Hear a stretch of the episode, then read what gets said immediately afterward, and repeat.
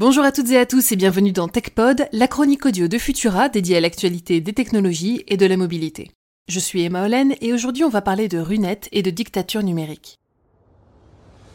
Blocage des réseaux sociaux occidentaux dont Facebook, Twitter et YouTube, restriction de l'accès aux médias étrangers, menace de 15 ans de prison pour la publication d'informations ne correspondant pas au discours officiel, la Russie semble désormais prête à tout pour dresser une véritable muraille numérique entre le monde et ses citoyens et continuer de présenter sa version de la réalité. C'est aussi ce que démontrent des documents collectés et diffusés par le média biélorusse Nexta.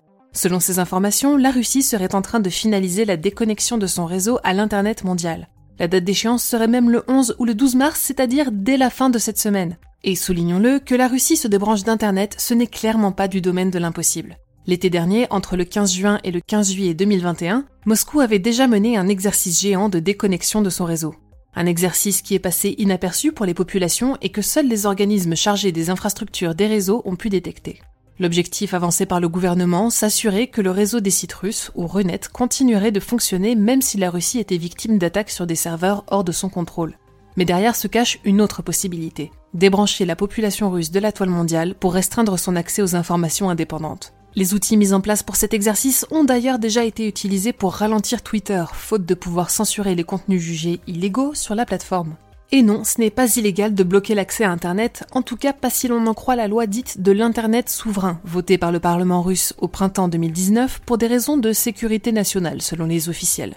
S'il ne s'agissait que d'entraînement l'été dernier, on sait aujourd'hui très bien ce que peuvent devenir des exercices de grande ampleur en Russie. C'est avec cette même excuse que Moscou est d'ailleurs parvenu à positionner son armada autour de l'Ukraine depuis le printemps dernier. Et pour ce qui est des raisons de sécurité nationale, ce sont les mêmes qui sont avancées aujourd'hui pour mettre derrière les barreaux les citoyens russes manifestant contre la guerre en Ukraine.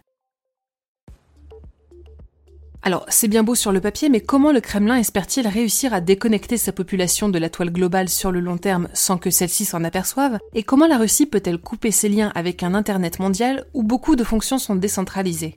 Depuis plusieurs semaines, voire plusieurs mois, des actions sont menées silencieusement du côté du réseau russe. Les DNS, c'est-à-dire ce qui permet de transformer une adresse IP constituée d'une suite de chiffres en un nom de domaine Internet, sont rapatriés sur des serveurs en Russie. Ces DNS ont alors pour mission de renvoyer tout ce qui provient du web et des services russes sur des noms de domaine en .ru. Avec ce procédé, en coupant le fil, le RUNET fonctionnerait donc normalement mais pourrait être déconnecté du reste du monde. Il faut rajouter qu'en raison de la barrière de la langue, et parce que c'est plus adapté à leur culture, les russophones ont déjà l'habitude d'utiliser l'équivalent de Facebook, VContact. À la place de Google, ils sont friands du moteur de recherche Yandex, et de la même façon, ils préfèrent se rendre sur RooTube, l'équivalent de YouTube.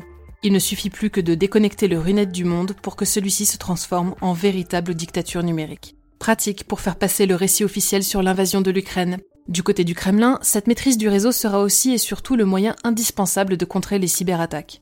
Alors bien évidemment, cette solution n'est pour l'instant présentée que comme un ultime recours, mais avec l'escalade rapide des mesures prises pour contrôler l'information à tout prix, il y a fort à parier que ce n'est qu'une affaire de temps avant que le gouvernement ne déconnecte ses citoyens du reste du monde.